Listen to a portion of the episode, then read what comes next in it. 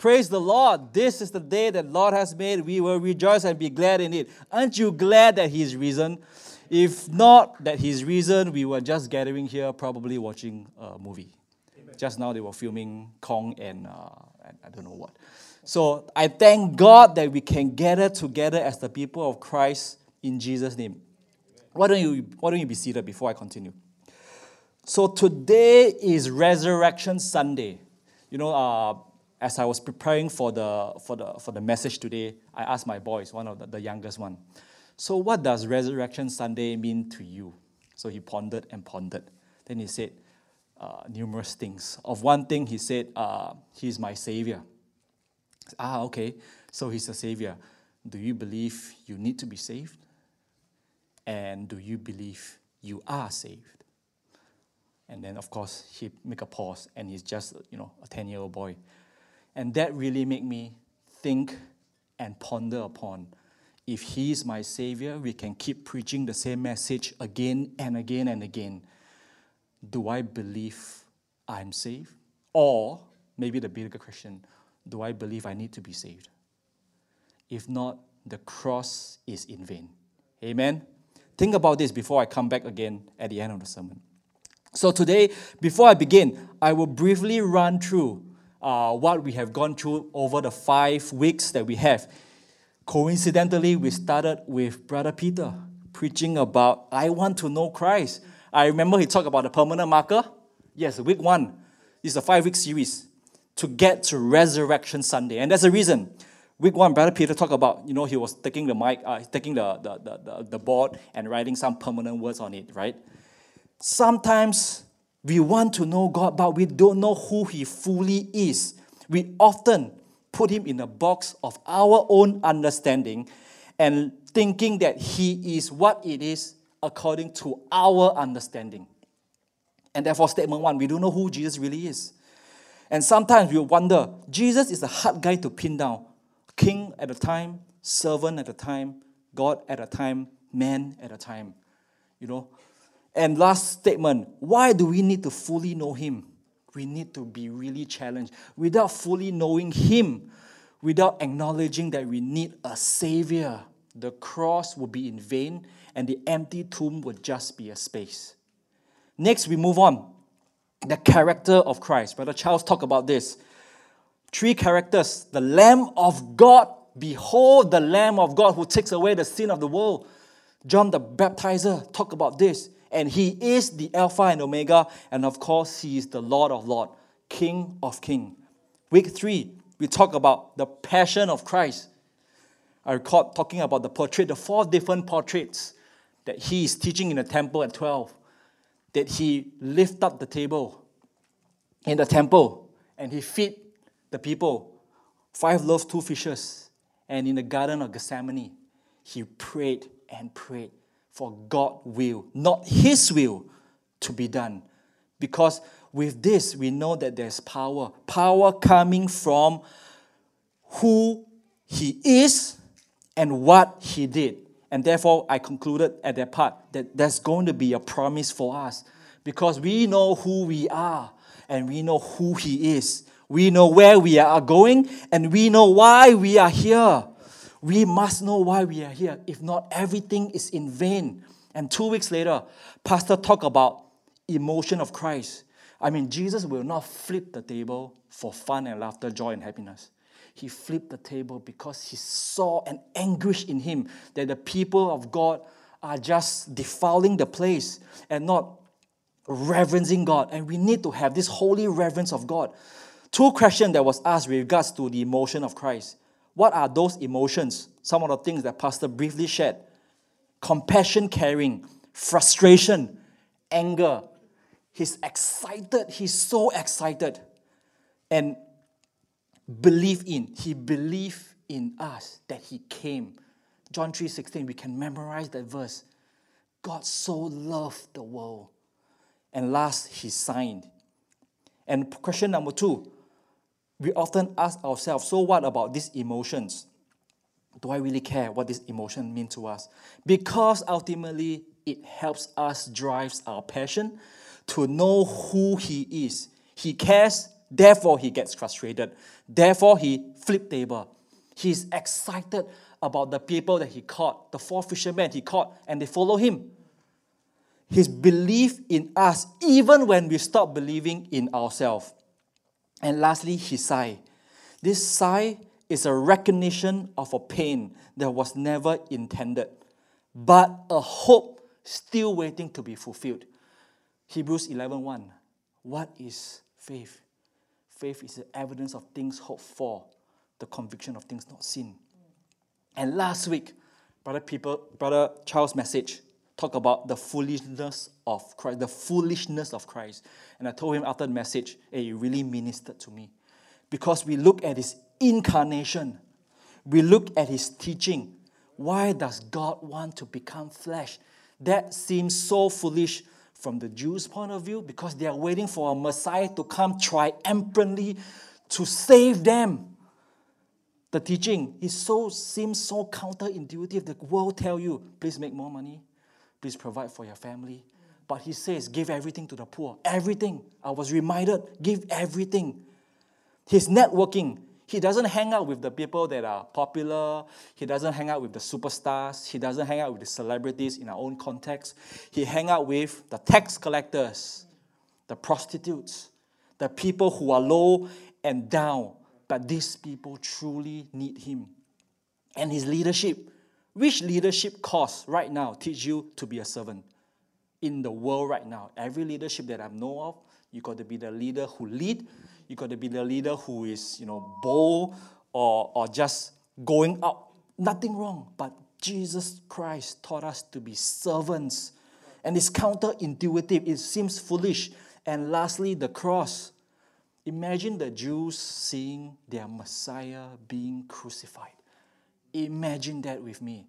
And then they have to bury him, pierced at his arms and his feet, and they buried him. Look at this. This is all just too foolish to, to comprehend and to understand. That is why it is important that, I mean, that is why we went through this series. Because ultimately, we want to know who Christ is. We want to know who this person is mean to us, not a not an intellectual understanding, not understanding, oh, he's my savior, but do, do, do I really need to be saved? Or I think I'm already saved. What's the purpose of all this? If I do not know the character of Christ, that He's the Lamb of God, if I do not have this passion burning in me, everything I do is probably legalistic and I worship my discipline and I worship my ability to be hardworking if I don't have the emotions of Christ that sustain this passion, everything is just emotionless. I'm just doing for the sake of doing. Coming to church for the sake of coming to church because I'm told to, because I'm being dragged, because I, you know, I, I have to. And that last part, our God is so foolish if I don't know Him. Our God seems so foolish. How can I serve a God that died on the cross from a Jew's point of view. How can I serve a God that was supposed to save me, that was supposed to be king, right? We have seen images of king. You read kings and read judges. These people are supposed to save us, to get me out of Egypt, to get me out of Babylon, to get me out of captivity. But this God we serve, tell me to be a servant, tell me to be crucified. I can have all the emotion, I can have all the passion burning inside me but his teaching, his actions seem so foolish and counterintuitive to what we are doing. And this gets me to today's message. He is reason. If we do not know who Christ is, the cross is in vain, the tomb is empty for no reason. Turn with me to, to, to the verse for today, John chapter 20. We are going to read John chapter 20 verse 1 to 10. And instead of reading, can I show you a clip that reads this verse 1 to 10? Yes, can I have the M cube to show this? Early on Sunday morning, while it was still dark, Mary Magdalene went to the tomb and saw that the stone had been taken away from the entrance.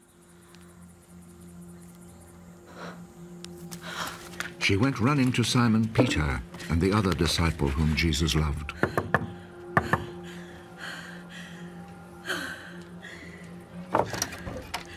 They have taken the Lord from the tomb, and we don't know where they have put him. Then Peter and the other disciple went to the tomb. The two of them were running, but the other disciple ran faster than Peter and reached the tomb first. That's verse number four.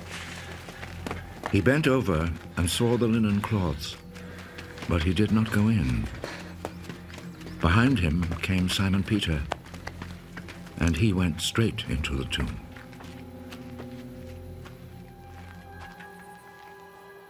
He saw the linen cloths lying there, and the cloth which had been around Jesus' head.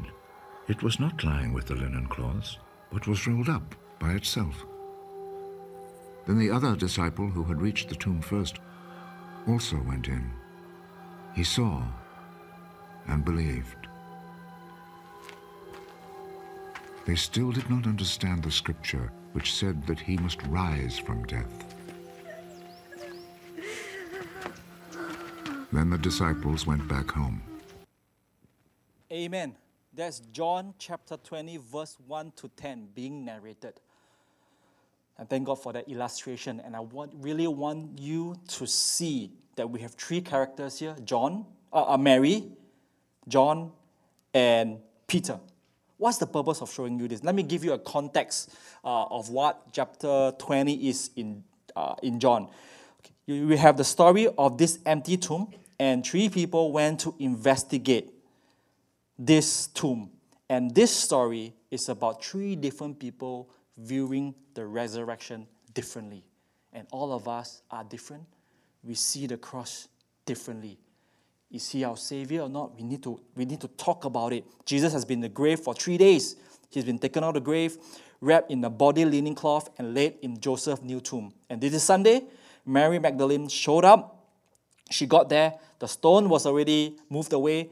And Jesus' body wasn't there. So she ran to tell Peter and John, and they both ran to the tomb. The first one who go in was, was Peter, and Peter went in and see, hey, you saw what you saw and they went home. They still didn't understand the scripture that Jesus said he must rise again from the dead. Now imagine with me, they who have walked with Jesus for the past three years still did not understand the scripture. What more about us right now? I'm just thinking of it from my point of view because I want you to journey with me in my little brain how I feel this. It is very interesting that John, Peter, and Mary saw the same tomb, the same tomb that belongs to Joseph, but their response was different. Likewise, we can look at the cross and respond differently. Mary saw, in verse 2, if you refer to verse 2, Mary saw and believed that the body was stolen. A very conventional thinking. John saw and believed that he is risen. Verse number 10. And scripture seems to imply that Peter saw and he didn't know what to believe. He's the first one who went in. You can reference that to Luke chapter 24, verse 12. I'll briefly read Luke chapter 24. But Peter arose and ran to the tomb, and stooping down, he saw the linen cloth lying by themselves, and he departed, marveling to himself at what had happened. In Greek, the marvel means to really what to really wonder at, wondering. So he didn't know what to believe. Again, we have three closest disciples that know Jesus Christ, that have seen signs, wonder, and miracle, and Peter even proclaiming he's the Christ. So we saw three different people who are already so close to God. What more about us? So isn't it amazing that often in life we can look at the same thing and have different interpretation of what it is? I'll give you an example. Can you show the picture can you show the picture? You don't need to know what this is. Okay, you don't need to know. Just a glance. First thought come to your mind would be an answer. What is this, for example? What it is, okay? To a farmer, this is just my own interpretation. To a farmer, this is a watch that tells time. To a wholesaler who trades in watches, this is probably, probably a good business, a good profit to a wholesaler. Now, to our children, this can be daddy's watch or mommy's watch. to a little baby like Mika, this is a toy, very fun to throw around and shake, shake, shake, see got sound or not. Now, to a collector, this is priceless. And to a dying man that could be in the deepest, darkest valley or in the middle of the desert, this watch means nothing to him because he's craving for something else. So, likewise, what I'm trying to illustrate of these different people. Anyway, that's just a. Anyway, next. What I'm trying to tell you is all of us have circumstances and baggages in our life. All of us. I have baggages. I have circumstances that has been dictating how we live our life. It is the same watch. Likewise, it is the same cross. There's no multiple cross. The cross at Calvary is the same. The Christ, there's Jesus, our Lord, our one true living God. But we can view it differently. Probably because of maturity. The child, the baby, doesn't know. They think it's fun. The watch is fun. To a person who values it, that is priceless. Probably to the Pharisee, oh, this is something that can elevate me and make me rich and powerful and I can walk around in the towns and people have to bow down to me. But for people who hunger and thirst for the right thing, that is meaningless because they truly hunger and thirst. Can you imagine with me just now if we do not know Christ, we do not who, know who He is? This whole series of understanding the character, understanding the emotions, understanding the passion of why he do what he do, understand that there's the foolishness, yet is so different that is really important because you do not know what this thing is of value. You can be thinking, oh, Jesus, uh, the, the, the, the body was stolen, and that was written actually. They told some of the guards, the Pharisees paid, you can read the scripture, the Pharisees paid the guard to say this, and this was propagated among the Jews that Jesus Christ's body was stolen. But sometimes we see, yet don't believe.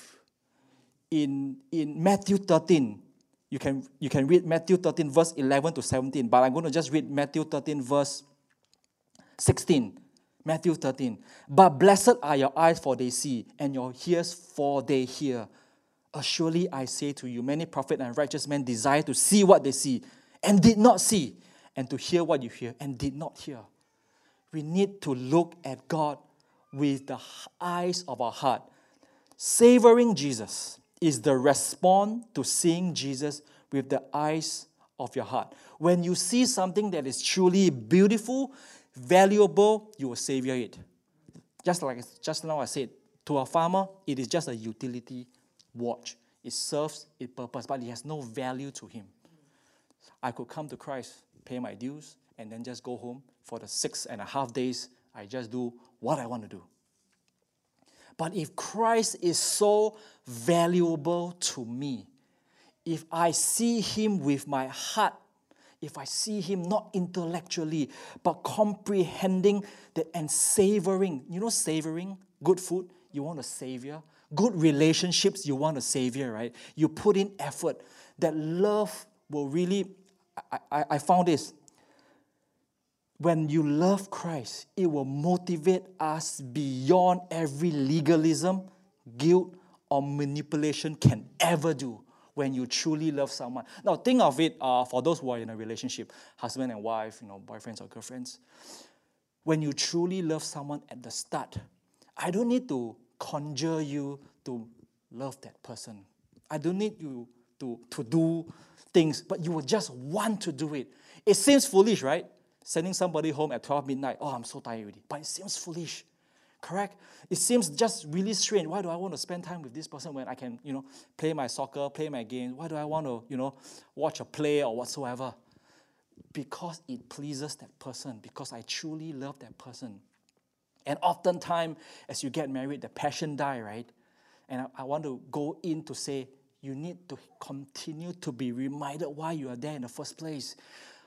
When it is dry, you need to have the sparkle back again. When we are dry in Christ, turn to Him, pray and seek. Jesus connected with Him because Jesus know, no, because Jesus knows who he is, where he belongs to, and where he's going. The purpose of him on, on the world is to do the will of the Father. So journey with me to see how I see the resurrection. Please come along with me. You know, I've been part of a, of a, of a, of a care group, uh, both past and both present. If you really want to see what true care group is, join our care group. Join the people that we bond, we fellowship together. But if you want a perfect care group, I don't have anything to offer you because if I found a perfect care group and I enter it, I am the one who's going to make that imperfect. And that's the truth. So if I don't see the resurrection as something meaningful to me, everything else will be in vain. Jesus Christ came to save the lost, of which I am one. Apostle Paul talked about it in 1 Corinthians. Now, what do I, me, me, I, see when I look at the resurrection? Point number one I see a God that's alive. If he's dead, everything else will be in vain. Nothing truly matters if he's dead. You know, we know uh, famous people died. You know, our, pres- our, our prime minister, founding father died. They didn't rise.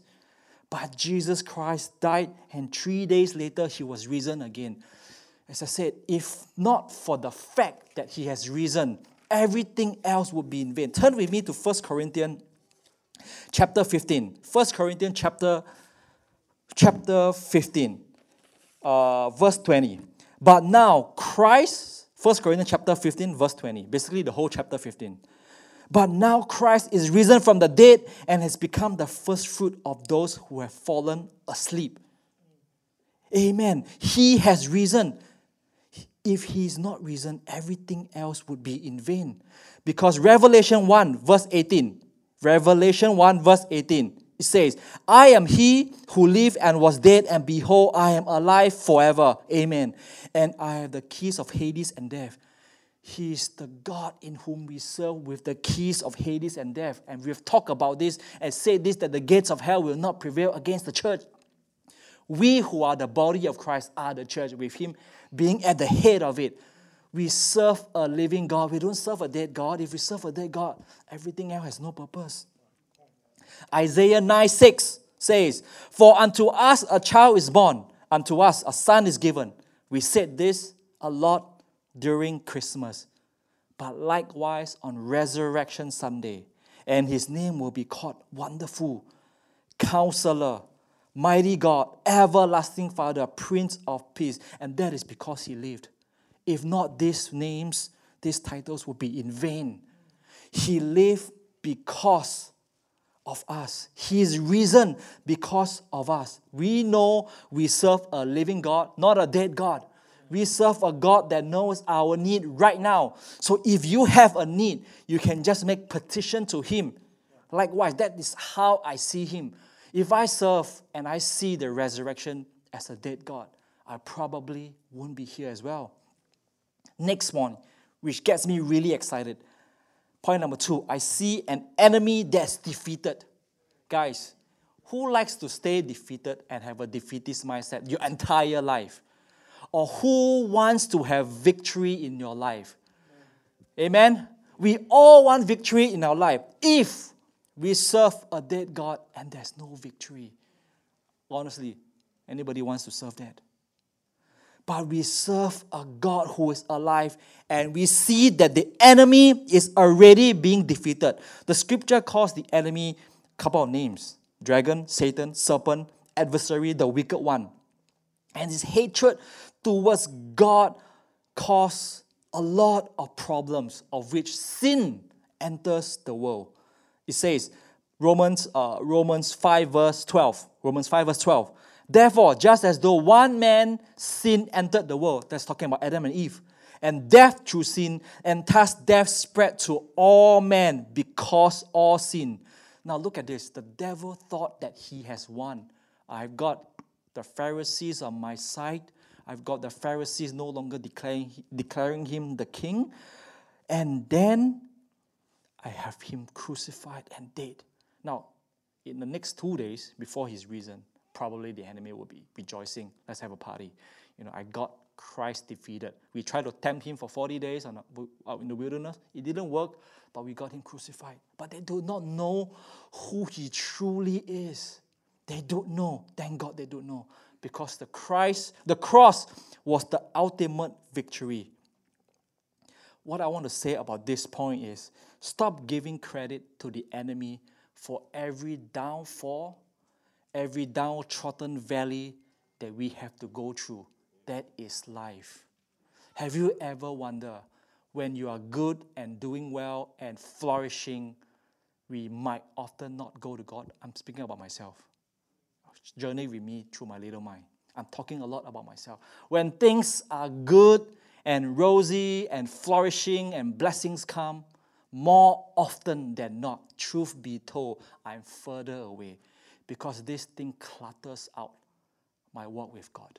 But it is when the valleys come, the difficult situation come, the sickness come, that I know I have a God that I can turn to. And the good news is there is victory because the enemy is already defeated. Let me give you some verses that talk about this. Romans 16, verse 20. And the God of peace will crush Satan under your feet shortly. The grace of our Lord Jesus Christ be with you. Amen. And Revelation 20:10. This is great. Revelation 20, near the end of the Bible. The devil who deceived them was cast into the lake of fire and brimstone where the beast and the false prophets are, and they will be tormented day and night forever and ever. Jesus Christ have the gates of Hades and death, and he admonished them in his due time when the end of days come. And we know that he has defeated the king, the enemy, the prince of this world, we can think intellectually ourselves. What he do during the next three, next few days when he was in the tomb? He invaded the enemy's territory. He overcome the enemy's power. He destroyed every weapon that he have, and he spoiled his house. We read about this in Colossians 2, verse 15. Colossians 2, verse 15. Having disarmed principality and power, having disarmed principality and power. He made a public spectacle of them, triumphing, triumphing over them in it. This resurrection tells me the enemy is defeated. Now I serve a great God. I know who He is. I serve a great God that the enemy is defeated. The next point would be I see a gospel that is so powerful with the enemy, the prince of the world, being defeated. Colossians uh, 2, verse 12. Colossians 2, verse 12. Buried with him in baptism, wherein also ye are risen with him through the faith of the operation of God, who have risen him from the dead. Now, the gospel is not just death and burial, it is about his resurrection the death, burial, and resurrection of Christ is the gospel that saves us. The thing that is more, this thing is not just repentance and baptism, which is important. It is about the power that his spirits bring. Because Paul said that we were baptized into Christ, we were baptized into his death and buried with him in baptism. Romans 6 3 4 says, that just as Christ was risen from the dead by the glory of the Father, even so we should walk in newness of life. There is victory. There is newness of life. Sometimes, to me, life gets really dull. If you're my age, probably midlife crisis starts to sets in. Life feels very boring, especially if you have been with, you know, you have been a Christian for very long. You just see no victory, things can see. This is me talking to myself. Again, you are journeying with me in my little mind. I see being, I see just being very defeated. I see there's no no, no, no more passion that is burning with me. The initial passion might have gone extinguished, but I'm reminded, and I have to be choose. I have to choose to remind myself when I look at the cross I know God is alive, that I can walk with Him in newness of life, that the gospel has the power to change life. because the gospel changed my life. First, therefore, I'm here. I'm not here, then the gospel changed me. That is just behavior modification. But I'm here because the gospel itself, the message, the truth has changed me. That's why I want to stand here and share the word. I have the opportunity to stand here and share the word. Look at this. If you, that was my little mind. Now, if you reference back to 1 Corinthians 15, verse 9. 1 Corinthians 15, verse 9. This is the Apostle Paul preaching to the church of Corinth. Verse, chapter 15, verse 9. I, for I am the least of the apostle. He said he's the least of the apostle because I persecuted the church of God. But by the grace of God, I am what I am, and His grace towards me was not in vain, and I labored more abundantly than they all. Yet not I, but the grace of God which was with me. Therefore, whether it was I or they, so we preach and so you believe. Can you see what this is talking about? We don't preach the gospel for personal glorification. We preach the gospel because we have been transformed ourselves. There's no performance here. This is all about the gospel. I'm again talking about myself, journeying with me. If I do this for the sake of doing it, what am I different from every Pharisee and Sadducees and Zealots out there? I do this because I'm reminded of what Paul says that by his grace towards me, all these things I do, and I do it abundantly more. This passion that is in me would be magnified and exemplified by this particular phrase. But by the grace of God, I am what I am. I did not do this by my own strength. Paul wrote it. He didn't do this by his own strength. Again, uh, he is a great Pharisee. He knows the law. He knows beyond what I even know. He is a great man of God and he persecuted the people of God before he was transformed no amount of intellect, no amount of wealth and fame. And he gave them up, basically, because Pharisees live really well by the temple. No amount of that can justify why he do what we do, other than the grace of God, other than he knows who he serves and he know this God. Look, in Timothy, he wrote the letter to Timothy. He, he said about this, I fought the good fight. I finished the race. I've kept the faith. There is no implication of any victory or blessings on earth. He continued to fight because he believed in the gospel that will transform people's life. He wants to preach. Therefore, whether it was I or they, so we preach and so you believe. He go about doing this. He keep the good fight of faith. He continued churning on. I told I talked to my wife. What if blessings and all the good things are taken away for God? We still thank God because of salvation. We thank God because the enemy is defeated. That more heaven will rejoice when one sinner is added even more because we defeat the enemy with Christ by our side. Can you see my little mind the burning fire that is happening because we do this not by our own agenda, not by our own will, but by the grace of God. 2 Corinthians 5:17, just a little bit lower. If anyone, any man be in Christ, he is a new creation. How can we walk in newness of life and be a new creation if we do everything by our own understanding and by our own will? You'll be really tired. I was watching a, a show talking about influenza. Anybody know? I think everybody know what's an influenza. One of them said, if you are an and you live a double life, it is very difficult because you have to keep up with the image, and if you are not true to the, the image that you are portrayed to the world, is going to be t- very, very tiring. And that is true of us. I cannot be here putting up a show to tell you da da da da da, and then I don't live according to what the Bible says. It is important for us to know who he truly is. That's why we have four, five weeks of lesson to talk about who Christ is before we can even arrive today to talk about he is risen, he is alive, that the enemy is defeated, that there's power in the gospel, that I can have the bonus to go forth and share the gospel. The resurrection life is an overcoming life. The resurrection, there is power in his name. We have heard about it. There is power in his name. The next thing, I see a hope that's sure. 1 Peter 1, verse 20. 1 Peter chapter 1, verse 21.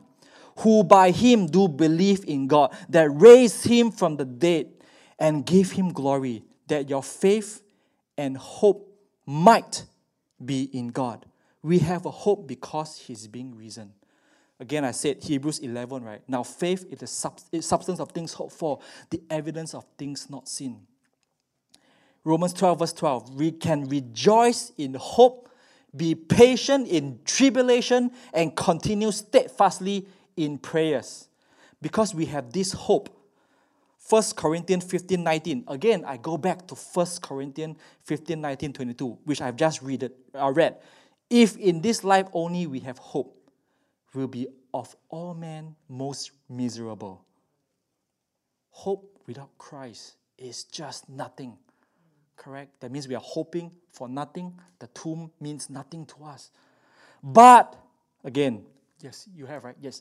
But Christ is risen from the dead and become the first fruit of them that sleep. Praise the Lord that He is the first fruit. That means there's the harvest that is going to come.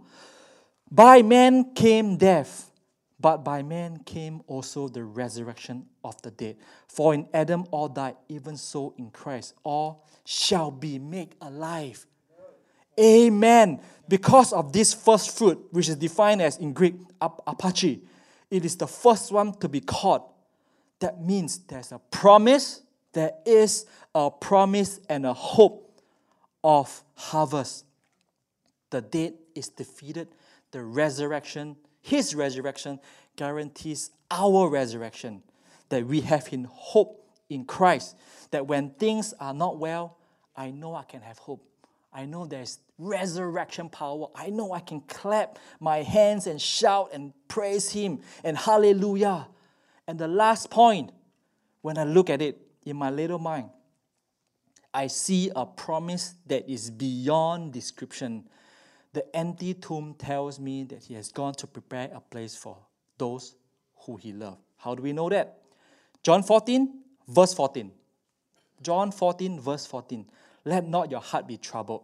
You believe in God, believe also in me. Again, in my father's house are many mansions, if not, if it were not so, I would have told you. I go to prepare a place for you. Amen. And if I go and prepare a place for you, I'll come again and receive you to myself that where I am, there you may be also. And where I go, you know, and the way you know. 1 Corinthians 2 9. Eyes have not seen, nor ears heard. We do not know. We have not seen this. Again, what is faith? The evidence of things not seen, the conviction. Because we do not know, sometimes we compare why some people like this, why some people like that? I do not know why more people are blessed or not, but I know God, this God in whom I serve. Just now I talked promise, right? That's beyond description. Promises of the good stuff in our point of view, Singaporean stuff. We have, a, we have a nice house, we have a good family, we have a spare cash, blessings and money, all the tangible stuff. Now, I want to say the promises that's beyond description also talks about the intangible stuff the healing, the peace, the love, the authenticity, the hunger. Truth be told, if you ask a rich man who is miserable and why he is miserable, he will probably say the intangible stuff matters. And because he has conquered the grave, Christ Jesus has conquered the grave. This intangible stuff matters. Then I ask myself, again, journey with me, with my little mind. I ask myself, Chris, faith doesn't put food on the table. Faith doesn't sustain my family. Faith doesn't heal my kid. I still need to go to the doctor. Faith, faith doesn't bring back my loved one who has passed away. Faith does not cure my parents or father or mother with cancer. I can talk about this all day long, and we have Tuesday prayer meeting to talk about it. But think about this that he who promised is great, that he is the one of whom we can lean our faith in. We do not know his timing, and we do not know when he's going to bring about whatever that he's going to bring about. But we know he's a great God whom we serve. Because if we go back to the last few lessons, we know that he is an overcomer. We know that he's the King of kings who does all things. We have seen miracle, signs, and wonder. He raised Lazarus for the dead. He cast out demons from Mary and different people. He let the, the deaf and the mute hear. He gave fishes to the fishermen, fishermen. Now we do not know his timing. But if you ask me again, yes, faith doesn't put food on the table, but I know in a God in whom I serve. Can you imagine with me, as much as I can think intellectually, what the gospel is about? It is about death, burial, resurrection. And does it mean anything to me? I don't know. But if you know who Christ is, then his reason has a purpose. That's the reason. His reason has a meaning and a, and a purpose behind what all of us do, what we do. What people like Brother Shang do in his ministry, like what Brother Calvin do in his ministry. They may be, if you don't mind, they may be thinking, what about my kid? What about my wife? Faith doesn't heal them. But they continue to do what is right by God. And I honor these people that I can get to walk with. Amen. That this is the reason, this is the reason that Apostle Paul talked about. For by grace of God, I am what I am. We don't do things because we have to do it. We do things because God so loved the world that by His grace I am redeemed. Again, I said before, if there's nothing that I have, I thank God for salvation because I know where I'm going. Eternity, Brother Peter talked about, eternity is a very long, long, long, long time. I know that I, I know where I'm going. And if there's no victory, and Paul says, implied that there's no victory because he just kept the faith and has finished the, finished the race. He fought the good fight. It doesn't mean he got the victory. But we can know that he is Christ. This intangible stuff healing, peace, love.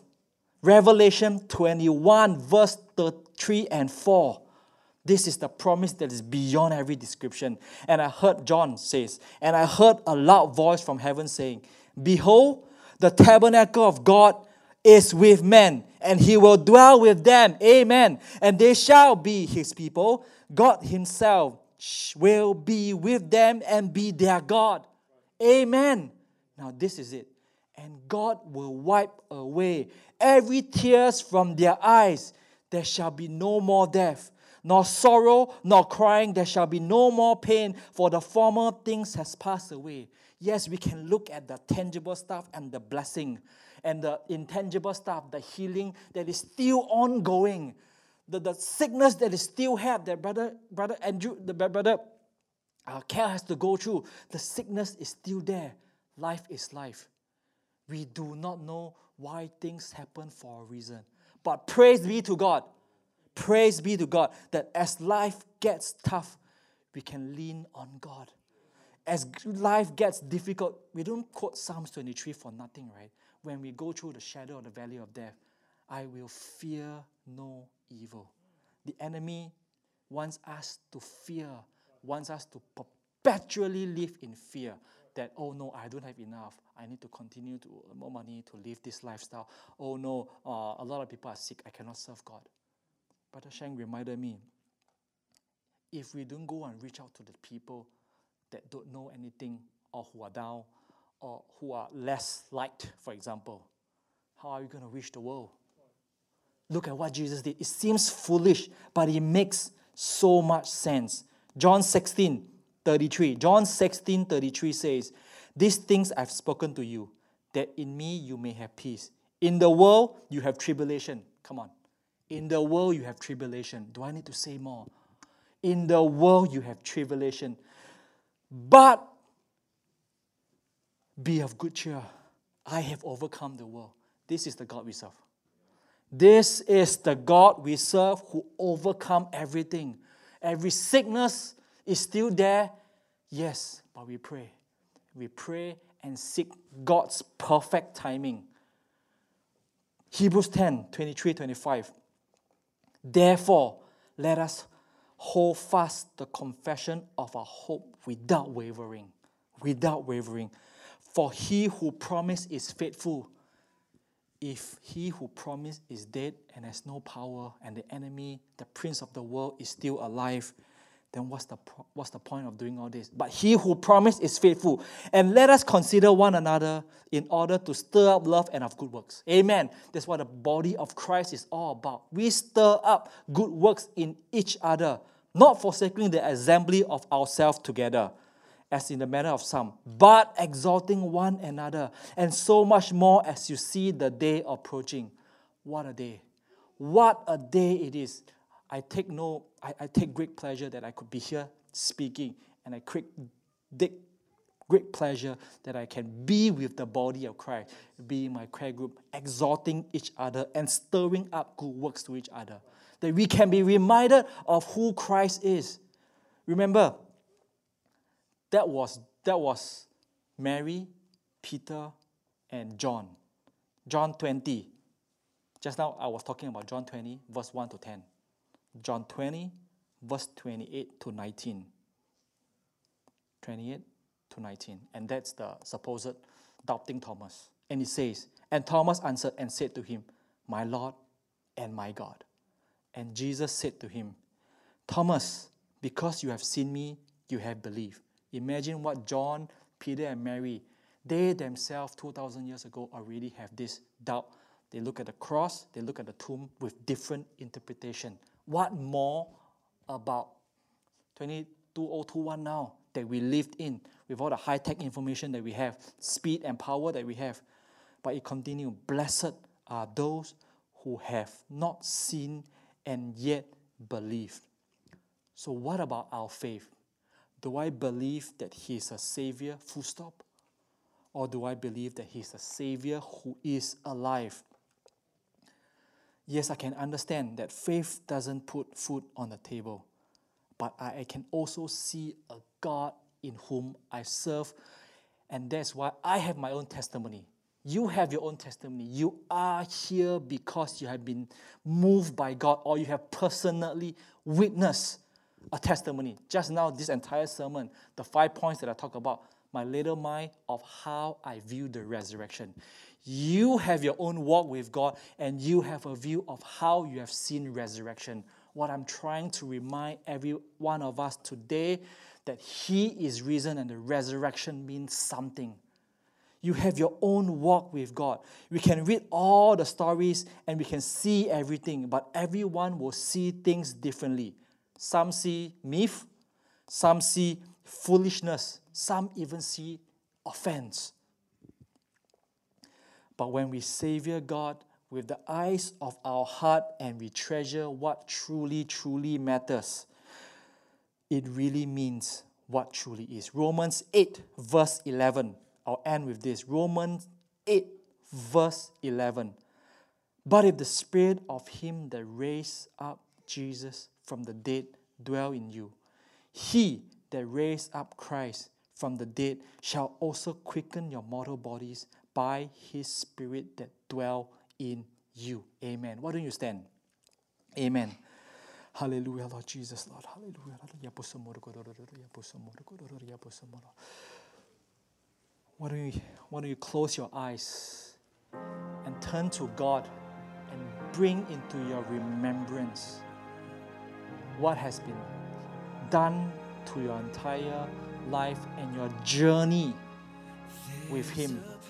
When you look at the cross, what does it mean to you? When you look at the empty tomb, what does it mean to you? Not everybody can come to the same conclusion, and I know it takes time. It takes your personal walk with God, but most importantly, it takes humility to know and acknowledge that He is Christ. It takes out, it takes my desire to want to walk. I don't come to Him when everything is good. I know I came to Him because my life was broken to the pieces and I have nowhere else to go. And I thank be to God in a God who looks after the downtrodden, the prostitute, the proselyte, the slave, the servants. I thank God that He helped me and my family. I'm not here to tell you my journey is the correct journey, but you all have your own journey. You all have your own walk with God that brought you here, and you are still walking. And to the people who watch online, pray together that we can acknowledge who He truly is. We know that He is our God, that His Spirit dwells in us. For those of you who have not received the Spirit, there is power in His name. You just need to ask that we know what happened at the day of Pentecost when Peter preached to the people who saw and see them speaking in tongues. And remember this those who hunger and thirst says, Hey, I'm cut to the heart. What must I do to be saved? What must I do? When you come to this realization, what you must do, you will know what Apostle Peter has preached about in Acts 2:38 that says, Repent and be baptized, every one of you, in the name of Jesus Christ for the forgiveness of your sin, and you receive the gift of the Holy Spirit. For the promise is for you and your children, and for all who are far off. We live a God who has promised beyond every description that we can know that He is our God. Why don't you pray, Lord Jesus, Lord? If it's appropriate, pray for your neighbors within your zone. Hallelujah, Lord Jesus, Lord. Lord Jesus, Lord. Lord, we are reminded, Lord Jesus, Lord, that you have risen from the dead, Lord Jesus, Lord. Hallelujah. Lord Jesus, Lord. Lord, we see a cross, Lord Jesus, Lord. At the cross, Lord Jesus, Lord, that you have redeemed us, Lord Jesus, that you have cleansed us, Lord Jesus, Lord. That the death, the penalty of sin is death but Lord, we can come and proudly proclaim death. Where is your sting? That sin has been washed white by the Christ that we love, by the love of Christ. Lord Jesus, Lord, that you have risen, Lord Jesus, Lord. Lord, thank you, Jesus, Lord that you who begin a good work will complete it, Lord Jesus, Lord. That the sting of death is sin, but the strength of sin is in the law. But thanks be to God who gave us the victory through our Lord Jesus, Lord.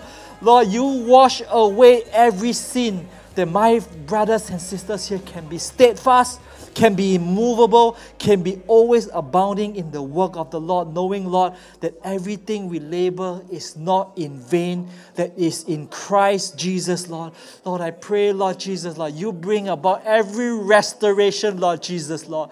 Lord, I pray you stir up good works in all of us, Lord Jesus, Lord. That we know, Lord Jesus, Lord, that healing comes from you in your perfect timing, Lord Jesus, Lord. Lord, I pray, Lord Jesus, for my brothers and my sisters, Lord Jesus, Lord. Lord, every cancer will go away, Lord Jesus. Every tumor will go away, Lord Jesus, Lord. Every leg, Lord Jesus, will be restored, Lord Jesus, that you will raise, Lord Jesus, those who needs to be risen, Lord Jesus, Lord. Lord, I pray you give clarity of mind, Lord Jesus, and of a sound mind, Lord Jesus, Lord, that we walk with you in newness of life, Lord Jesus, Lord. That when one is down, Lord Jesus, Lord, that we stand in the gap, Lord Jesus, because you are great, Lord Jesus, and greatly to be praised, Lord Jesus, Lord. Lord, I thank you, Lord Jesus, Lord. Lord, we go through life because, Lord Jesus, you are there with us. We know you are God. We know you are Lord Jesus, that we can fight this good fight, Lord Jesus, Lord.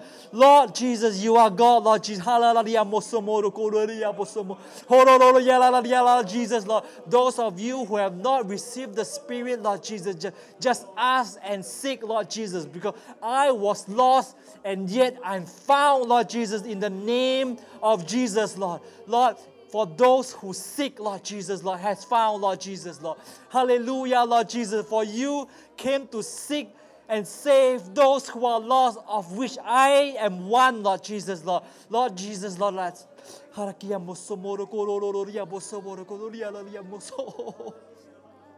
Lord Jesus, thank you, Lord Jesus, Lord. Like you are great, Lord Jesus, Lord, and greatly to be praised, Lord Jesus. You will bring restoration in every relationship, Lord Jesus, Lord.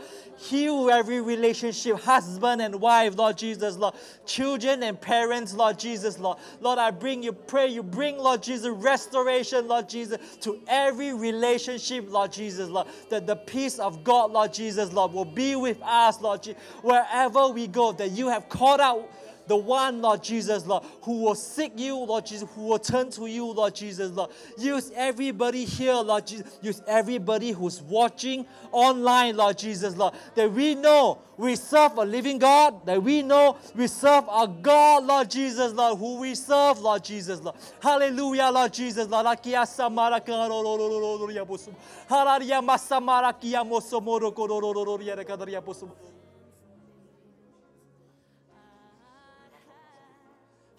Lord Jesus. Kia moso moro kororo ya samara karalia boso moro kodoria. Halalala ya boso poro kororo ya basamala karia boso moro kororo ya sa. Ya samara karia boso moro kororo ya karia moro kodoria.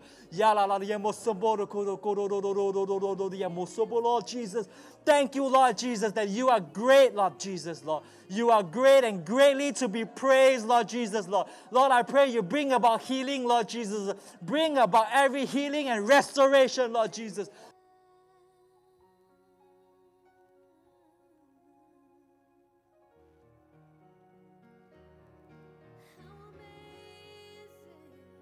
Jesus, the halakia samarkia, Lord Jesus, Lord. Lord, we know, Lord Jesus, that you are great, Lord Jesus, Lord. Lord, Lord, just Lord Jesus, Lord, like like Zacchaeus, Lord Jesus, Lord, who gave everything, Lord Jesus. He was the chief tax collector, that he turned to you, and Jesus Christ saw and walked, Lord Jesus, coming to our house, Lord Jesus, with him, Lord Jesus, Lord. For you said, Lord Jesus, you came to seek the, the lost, Lord Jesus, Lord. Why do we continue to worship, Lord Jesus, Lord, in His name, Lord Jesus? Hallelujah, Lord Jesus. Hallelujah, Lord Jesus, Lord. Lord, why do we continue to give thanks to Him, Lord Jesus, Lord? Hallelujah, Lord Jesus, Lord. Hallelujah, Lord Jesus, Lord. Hallelujah, Lord. Why do we come together to worship Him again, Lord Jesus, Lord? Hallelujah, samarakaria bosomoro samarakia bolodoro. Hallelujah, bosodororia pasaparakia morokoria. If it's appropriate, why don't you, guys to guys, gentlemen to gentlemen, put your arms around each other and pray for the strength of the body, the strength of the people of God to come together. That as what Hebrews says in chapter 10, verse 24. Hebrews chapter 10, verse 24. Hallelujah, Lord Jesus, Lord. And since we have a great priest over the house of God, let us draw near with a true heart in full assurance of faith, with our hearts sprinkled clean from an evil conscience and our body washed with pure water. Therefore, let us hold fast the confession of our hope without wavering, for he who promised is faithful. Amen. For he who promised is faithful. And let us consider how to stir up one another to love and good works, not neglecting to meet together, as in the habit of some. Amen. But encouraging one another when our brothers and sisters is down, we choose to stand in the gap for each other, that not neglecting to meet together, as in the habit of some, but encouraging one another, and all the more as you see the day draw near. Hallelujah, Lord. Lord, we thank you, Lord, that we can gather together in your name in this body, Lord Jesus, Lord. Hallelujah, Lord Jesus, Lord, Lord. Hallelujah, Lord Jesus, Lord. Can we play the worship, the last worship song? Let's worship God together.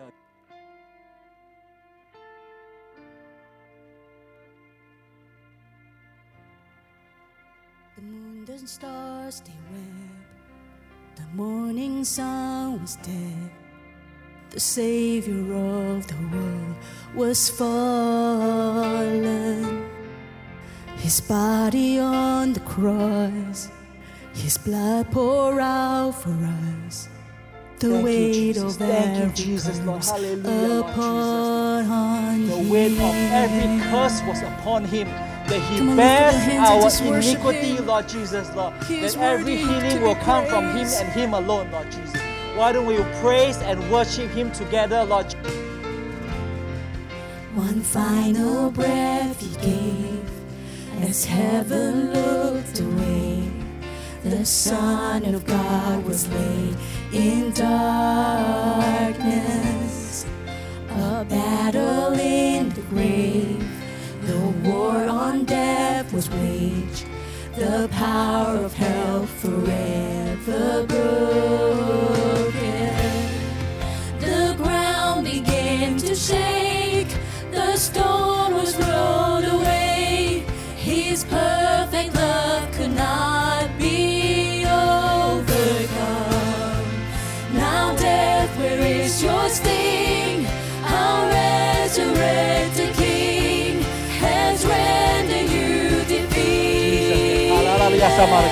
Death is defeated, guys. Hallelujah, Lord Jesus, Lord. Come on, death is defeated. Death, where is your sting? We serve a living God who we serve, Lord Jesus, that He is glorified, guys. Church, why don't you pray, Lord Jesus, and praise Him without ceasing and knowing that He is alive, Lord Jesus, Lord. That our Christ, whom we serve, is a great God, Lord Jesus, Lord. Lord, that He is Lord. Remember that death is defeated, Lord Jesus. Come on, guys. DJ, why don't you exalt Him and praise Him with all your might, Lord Jesus, Lord. That His love cannot be overcome.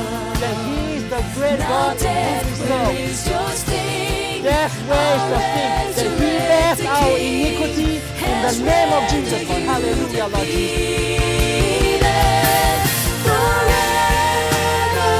Hallelujah, Lord Jesus. Hallelujah, Lord Jesus. Hallelujah, Lord Jesus. Hallelujah, Lord Jesus, Lord. You are great and greatly to be praised. Hallelujah, Lord Jesus, Lord. Hallelujah.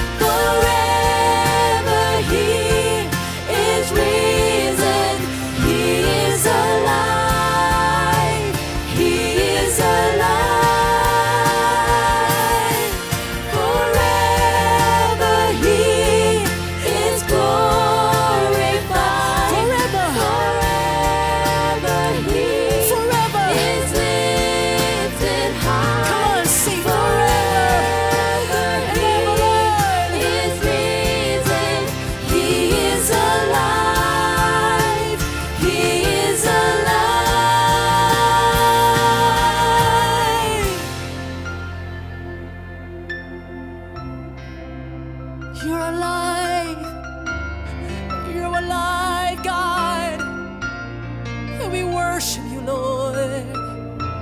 We worship you, Lord. We love you, Lord. We love you, Lord.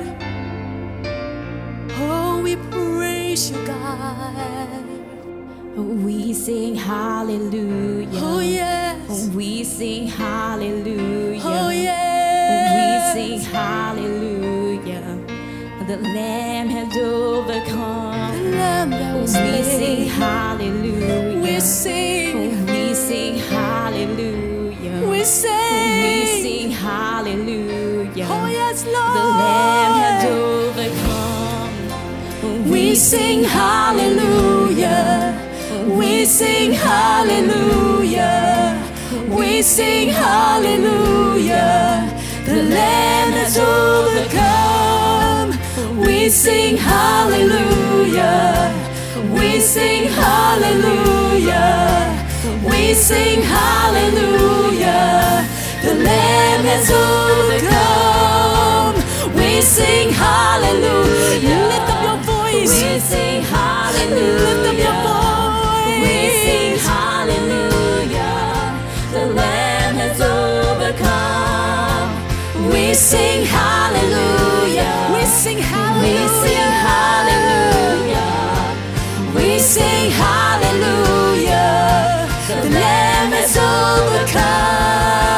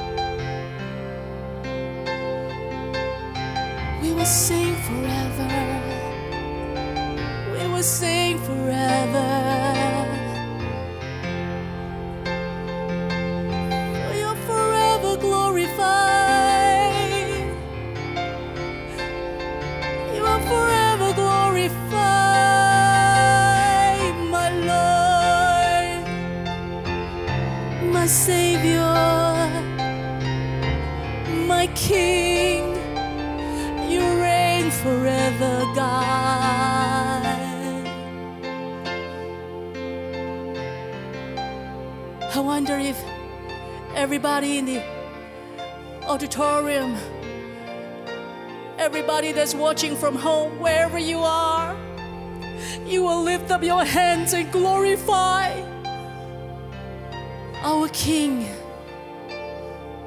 Glorify Him. For he is risen and he is alive.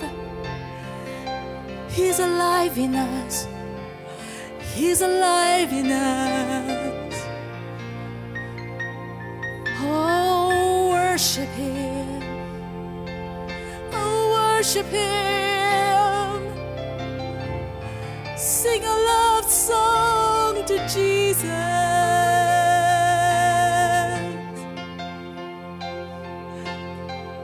Tell him that you love him.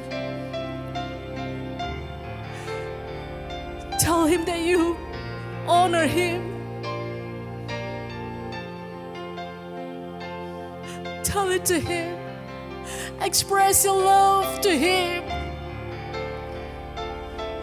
Hoyata Corra babarrebo siere, corra babarrebo sciorre, chiara babarratie, chiara borra sotie.